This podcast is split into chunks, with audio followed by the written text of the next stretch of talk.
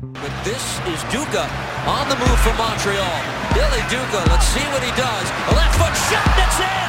Dilly Duka beat his man, and the Rutgers product makes it 1-0 Montreal. This is Off the Woodworkx with Kevin Laramee, the longest running podcast entirely dedicated to the Montreal Impact. It's wide open now. Mallace, plenty of room. As Pachuca have five players lined up across the back. An opportunity! It's for Montreal! The rookie!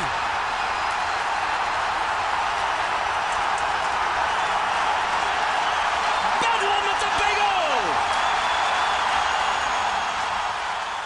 as we kick off Major League Soccer's 20th campaign here in the year 2015. Let's check out the starting lineups for this one. We begin. Take a look at Montreal starting 11 under head coach Frank Klopas playing a 4-5-1. Jack McInerney up top, and Santino, I know I got you want to highlight number 10 in the middle of the park, Ignacio Piatti.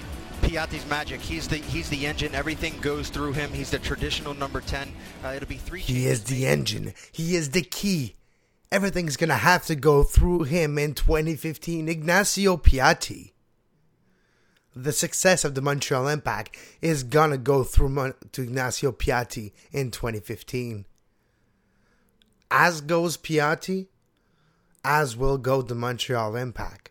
Good day, good night, and welcome to a brand new edition of Off the Woodworkx. Today on the show, we're going to talk about the DC United versus the Montreal Impact first game of the 2015 season for the Impact in Major League Soccer. Same for DC. Uh, Montreal lost 1 0 against DC United.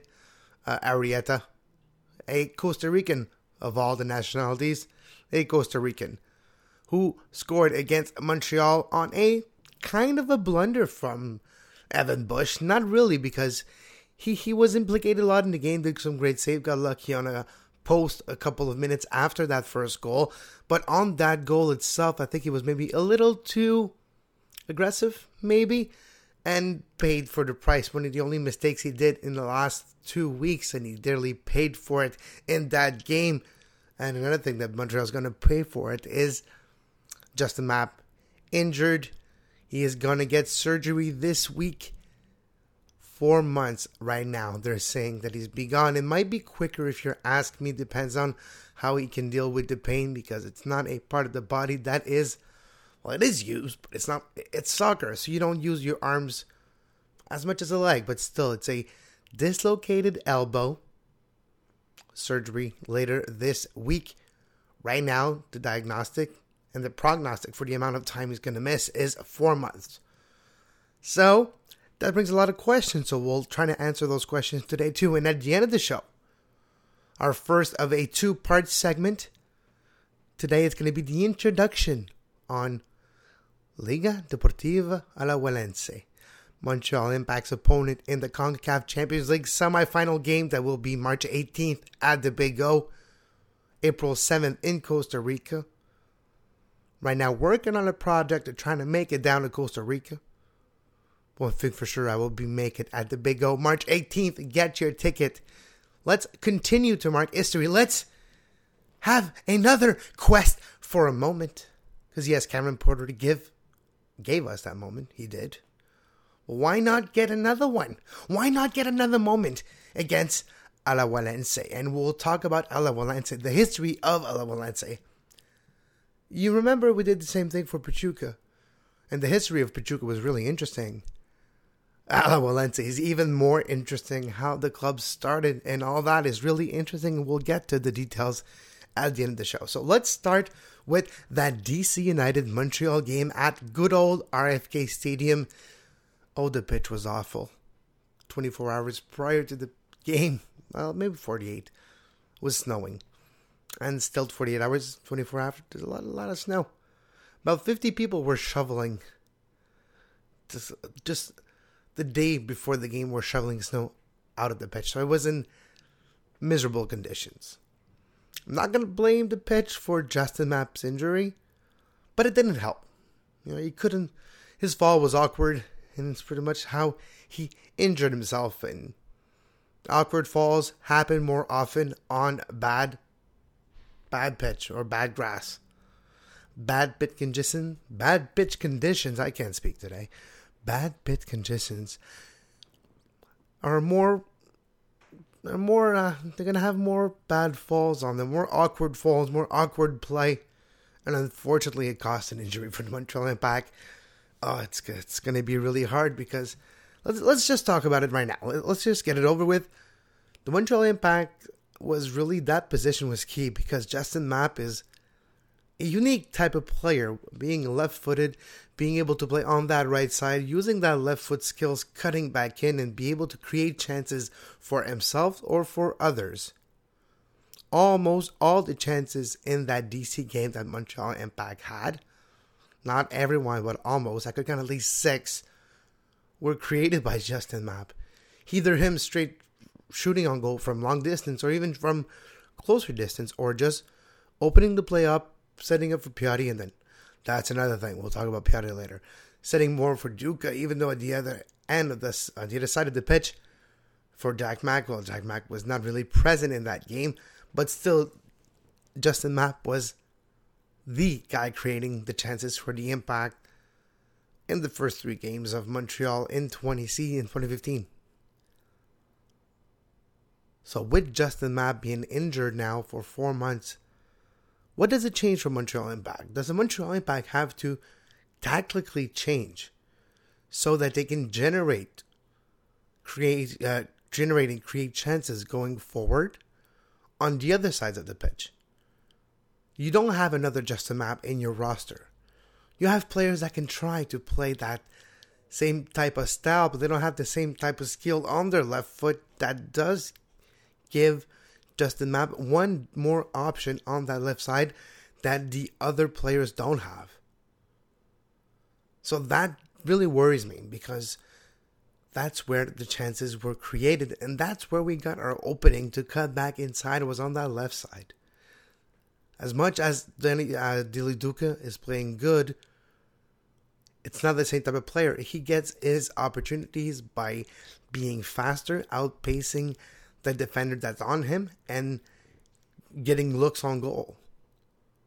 Justin Mapp creates his chances by thinking about the play and using his skills and his cutback inside from the from the right side to inside to the middle with his left foot being open.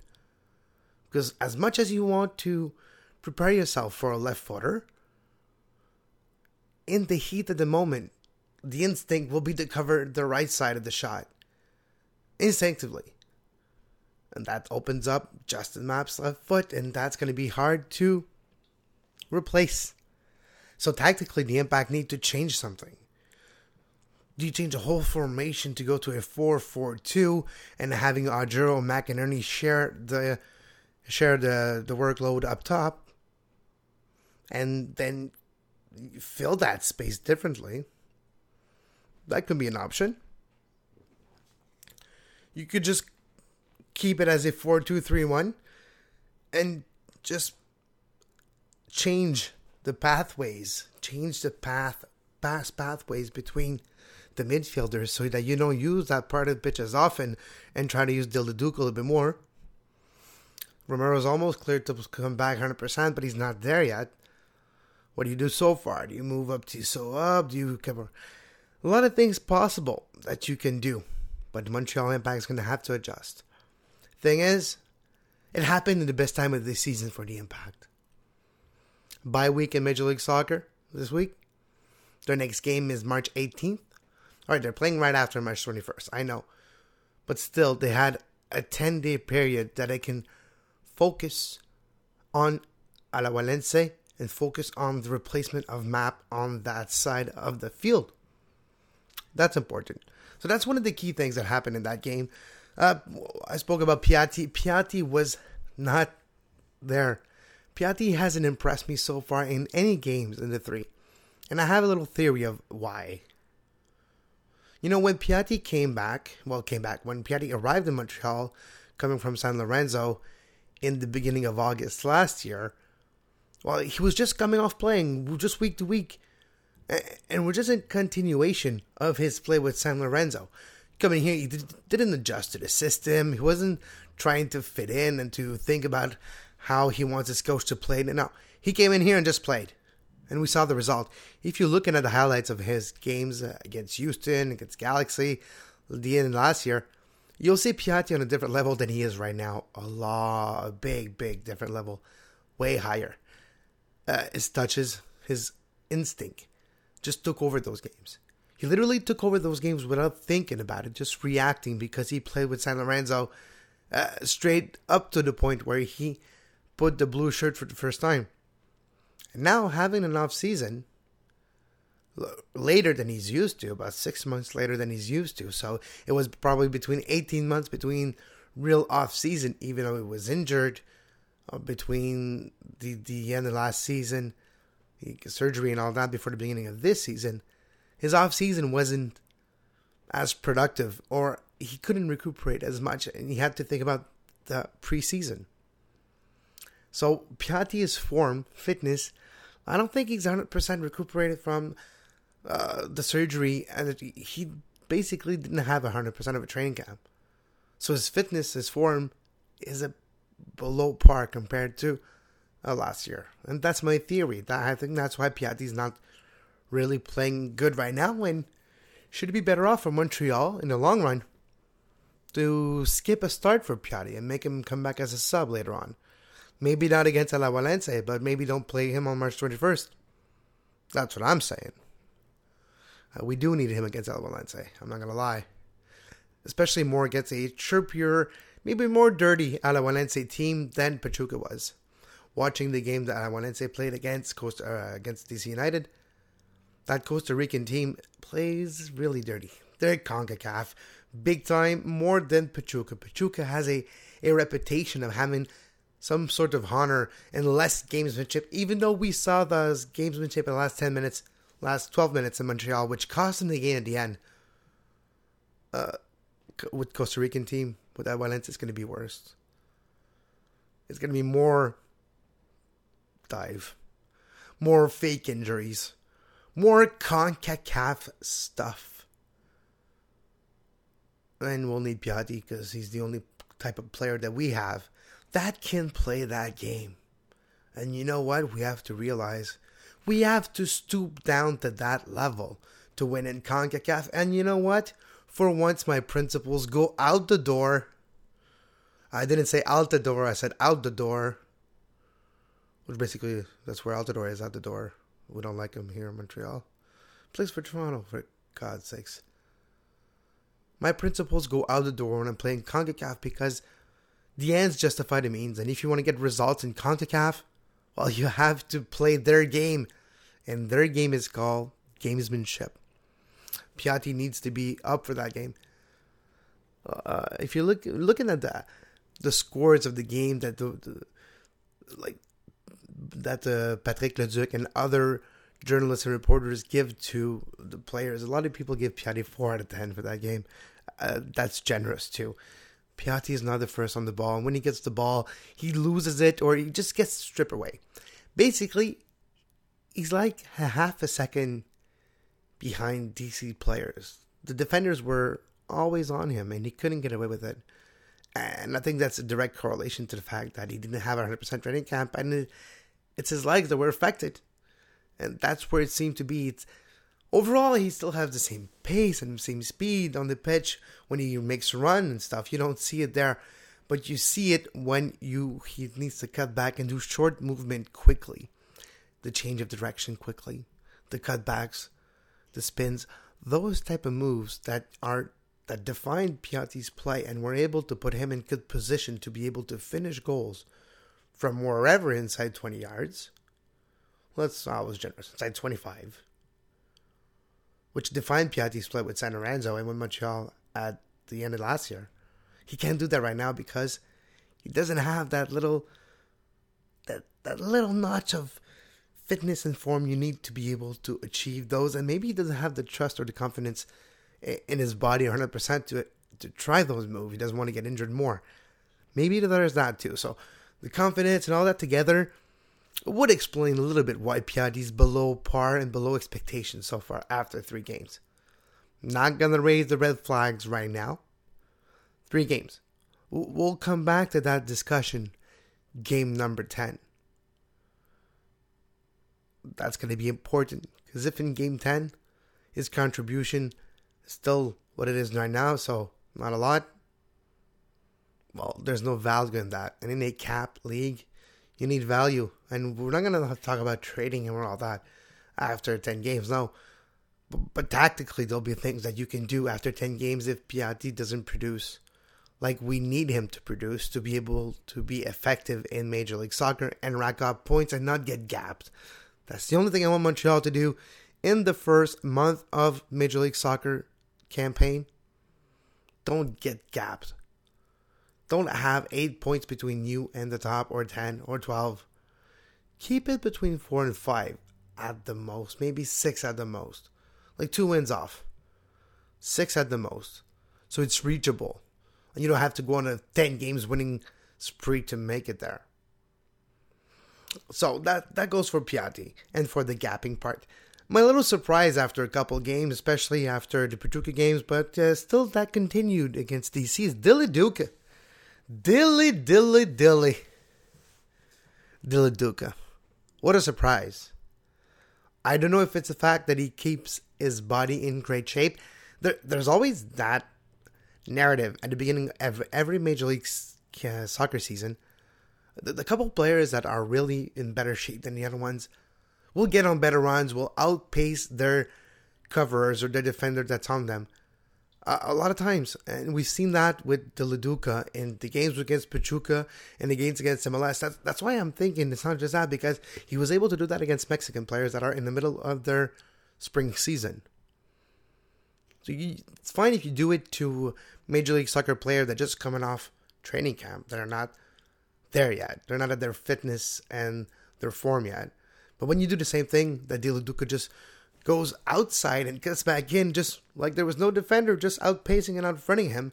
When Dilly does that, shows you that he's in good shape, in good form, in good spirit too, and he has confidence. And I think those two goals that he did in Mexico, which are career defining goals, two goals away in Mexico for a Canadian team in the quarterfinals of the CONCACAF Champions League. Still a great moment for the club, which we forget because Cameron Porter scored an un, a timely goal that were was unexpected. But Dilly Duka, Dillituka, a hell of a performance he did in Mexico, and that does boost your confidence. And he's been playing well ever since. A return game with Big O. In that game against DC for me, Dilly Duka was the player of the match for the Montreal Impact. A player that's played well in the first couple games and struggled a little bit against DC United. Nigel Reo-Coker. I think Reo-Coker is the new Justin Mapp not skills wise, but the fact that you have to manage his playing time. I think Reo and Patrice need to uh, be interchangeable and need to alternate. I think Patrice should start maybe not against Alajuelense, but definitely 21st Patrice plays 90 minutes or at least 60 if he's good for that. I think Reo-Coker needs to be managed more. Don't forget, before the first game against Pachuca in Mexico, not one player of the Montreal Impact played 90 minutes consecutive, played straight 90 minutes in the preseason in any games. Yes, there were 90 more than 90 minute training sessions, but there was no games of 90 minutes. So you don't get that game shape. That's famous or maybe more infamous game shape after a couple of games be in you. So Nigel Reo-Coker played three times 90 minutes. Well, twice, and then he got subbed off for strikers. But yeah, so that would explain maybe that you need to uh, manage more his playing time. So get maybe Patrice Bernier to sub in to the 60th minute. Patrice gets the the armband back and gets on the pitch and the chance to use his because Patrice does take care of himself. He does take care of his body, even though he's getting slowly on the wrong side of 30, but if you ask me, the guy is in great shape. Always took care of himself. So Patrice could have an impact that way. I see it. He, we haven't seen him yet, but I think that way it could be useful and maybe on more forward. Maybe if you got Donadel and either Mallace or Coca there, Bernier could move forward and who knows if you want Piatti to put Bernier instead of Piatti for 30 minutes and try it that way and see what can happen. Montreal hasn't scored a lot of goals. Three goals in three in three games. You're not going to win the league with three goals in three games. You won't reg- you you won't get relegated, which is a non-issue here. But three goals in three games, you're not going to get that far. So even if Montreal wants to win against Alajuelense, you need goals. So why not try that? What I was just saying, and put and, and try Bernier at the attack and midfield position in the last 30, 20 minutes of the game as a experiment and see what comes out of it. Nothing. He's responsible too, so nothing bad's going to come out of it. So that's one thing. Speaking of needing goals, I was expecting that to come with Oduro. And I was expecting more from Jack Mack because Jack Mack in history from March to June, that's his time to shine. He did 10 goals in that span when he was with Philly. And last year did the same. You would think that more was gonna you would think he's gonna do more, but no. But no. Jack Mack hasn't started, he's lacking confidence, and Jack McInerney is a player that really gets affected by his lack of confidence or is when he when he is confident, when he is maybe overconfident, he gets a going streak. Scores two, three goals by the bunch. So he's a striker that scores goals by the bunches. But he hasn't started yet. And it's time to. Dominic Oduro is a type of player that will put himself in position to score goals because of his pace, because of his awkwardness when he on the ball. Uh, sometimes you think he's losing the ball, but he's actually putting himself in a good position. But even though he gets himself in good position, he's not going to be able to finish all those positions. So, so he's great to have because you get excited to watch him and get into those positions that you're not expected to see him pull off. But he never pulls off the great thing that you need him to do at the nick of time. He'll get in that position and you'll miss. So we need more realism in his play, more finish in Ajero because he, he does get into position and he could be type of a target man that Montreal doesn't have. If you're talking about a Porter or a Jack Mack, totally different type of. Cameron Porter is a little bit of a mix between a player like an Altidore, which is a almost classic, but when I think about target man, I always have uh, Edson, Buddle, Eddie Johnson, and Altidore in my mind, and like a mix of the three is a target man for me almost.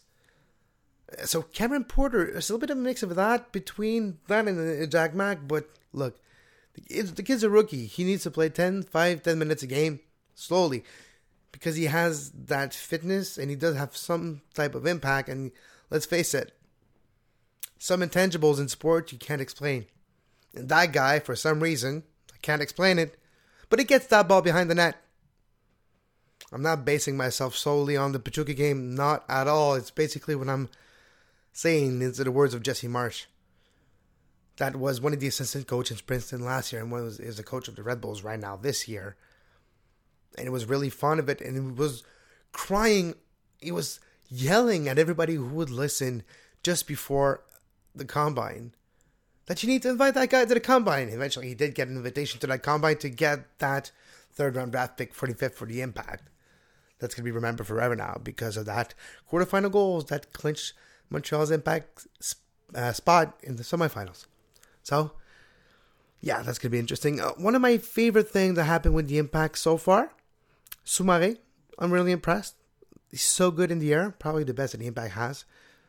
And uh, I'm surprised he, his leadership skills, which I did not expect. I didn't think about it that way.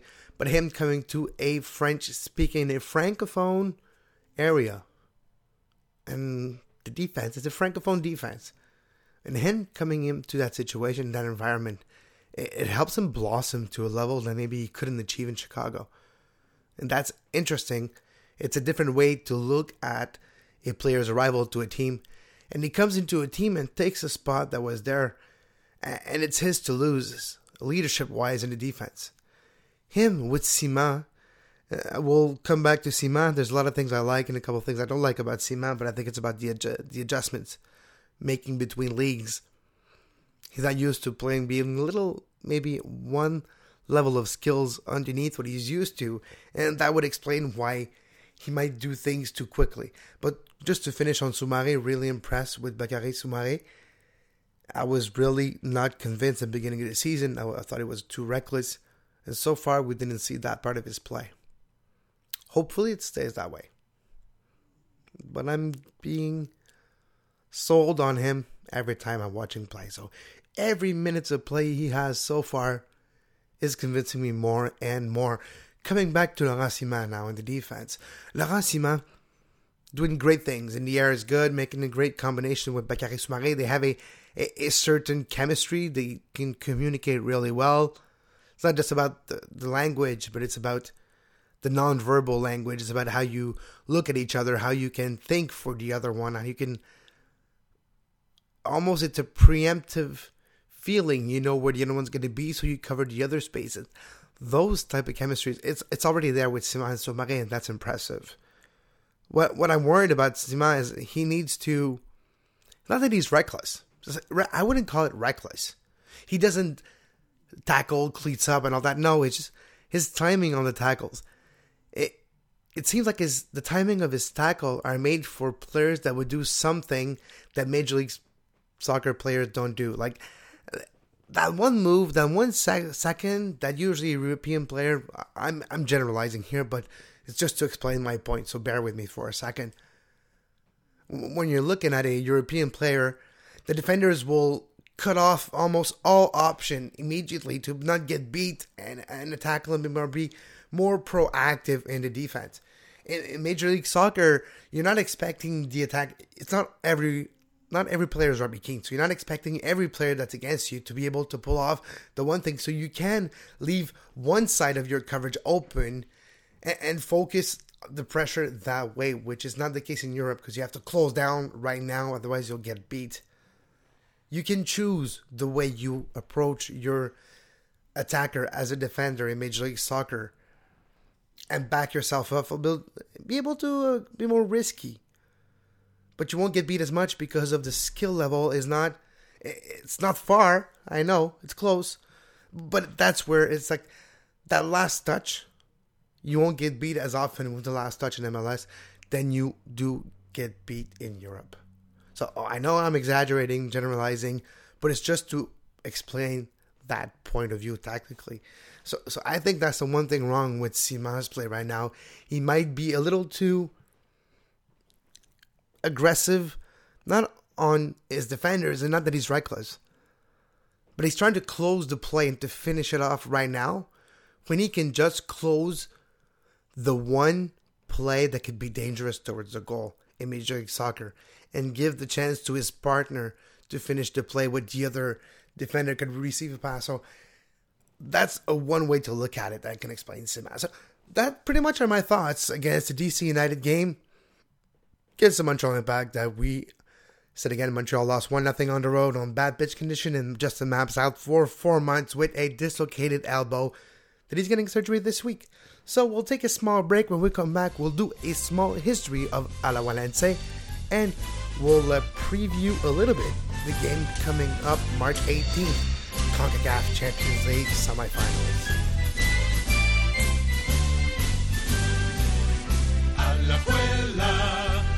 Liga, Liga, en la cúpula del fútbol siempre reinarán tus colores, rojo y negro, son orgullo nacional. Fuerza, garra e inteligencia, nuestro equipo siempre lo tendrá. Liga, Liga, Liga, Liga, campeón de campeones siempre será.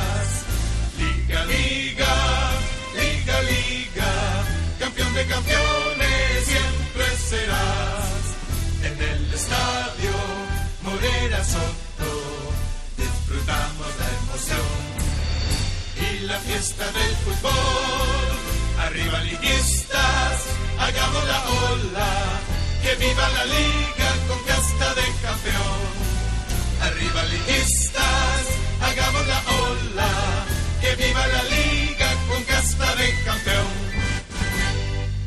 And yes, for the second straight opponent in the CONCACAF Champions League, I found a dedicated song. If you go on YouTube, Himno de Liga Deportiva Alajuelense. It's not as catchy as the Pachuca one. I'm not gonna lie. Had a little something about that Pachuca one that made you want to dance, made you want to. That one doesn't have the same thing, but uh, more of the hymn. You know, it's more of an hymno. It's more of a theme of a, an anthem of some sort. I can see that song. I can imagine myself on the pitch and listening to this before I'm actually getting pumped up. So this was Himno de Liga Deportiva uh, Alajuelense. All right, let's talk about the history of the next opponent of the Montreal Impact in the semifinals of the CONCACAF Champions League. Again, get your tickets. About 17,000 tickets sold right now for the Big O. That was the word out of today. So get your tickets for next Wednesday night. The team, Liga Deportiva Alajuelense, was created in 1919 when a group of friends that used to play in a team called the Electra at first, and then Once de Abril, April the 11th, they met at a Salon de Pas, Salon Pario. they met at a bar.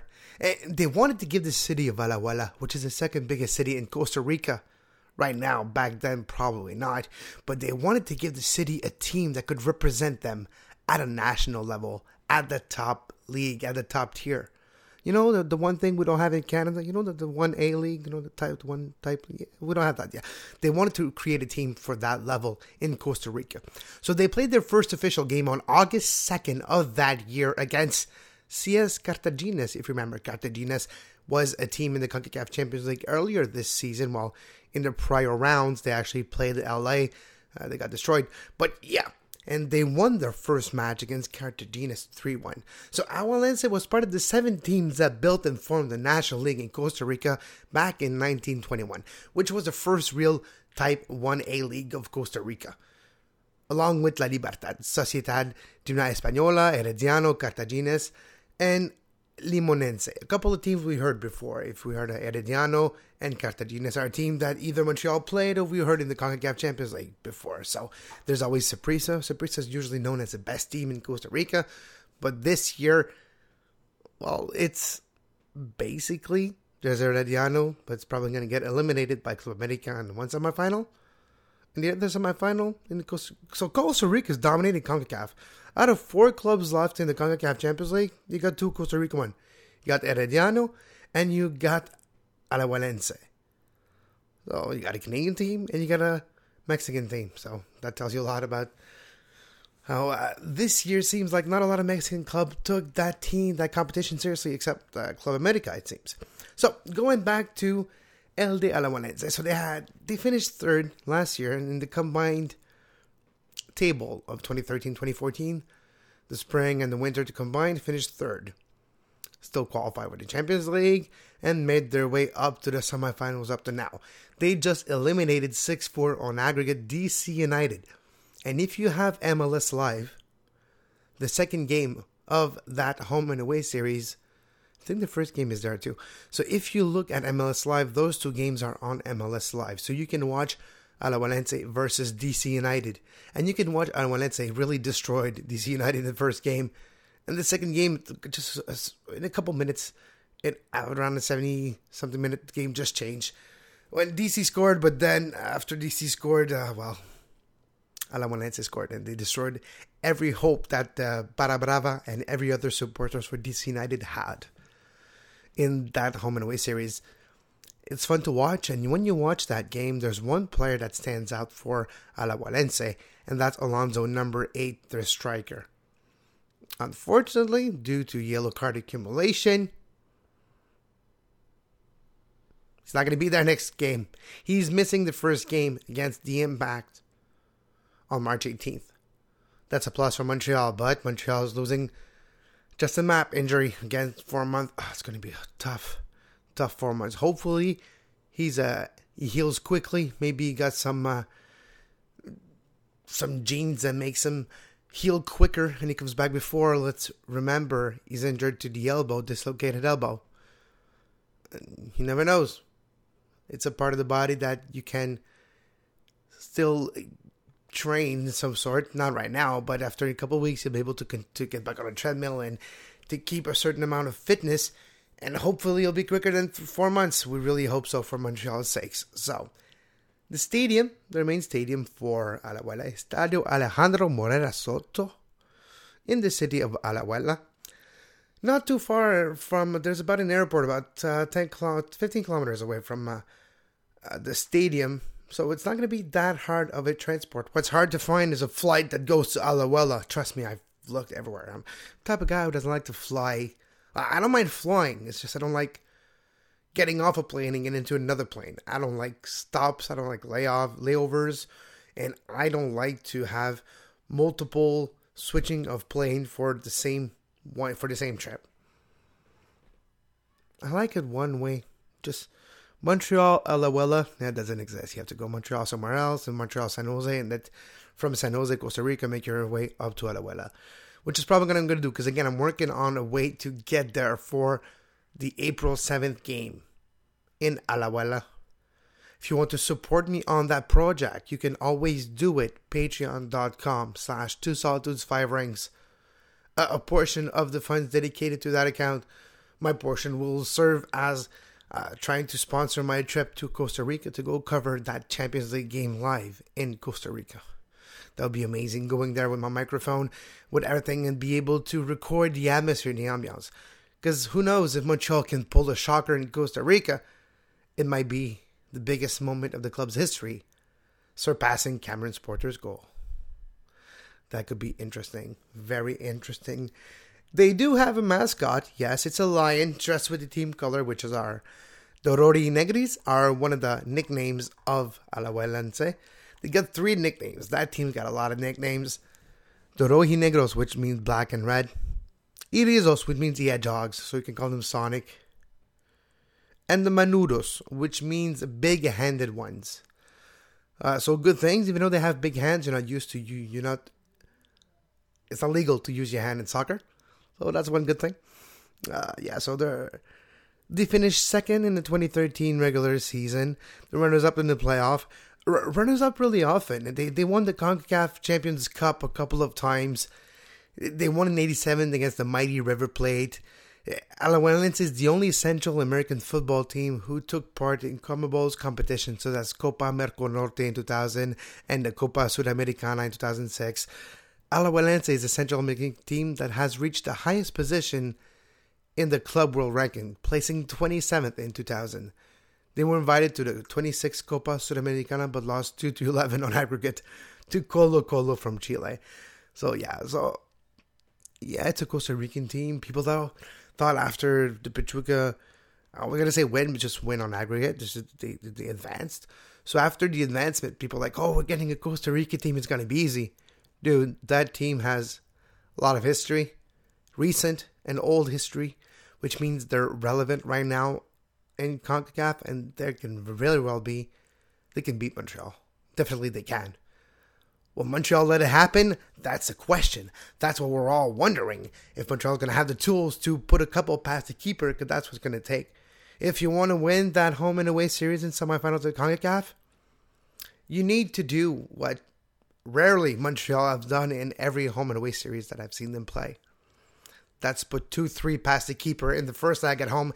Take advantage of that famous or maybe infamous concrete pitch turf at the Big O. If you can take advantage of that and put a couple past the keeper, again, El Valencia does play on the pitch single day, single night, every time, all day, baby. They play on that type of pitch, so they're used to it. So that's going to be, I don't know if that home advantage is going to truly be one.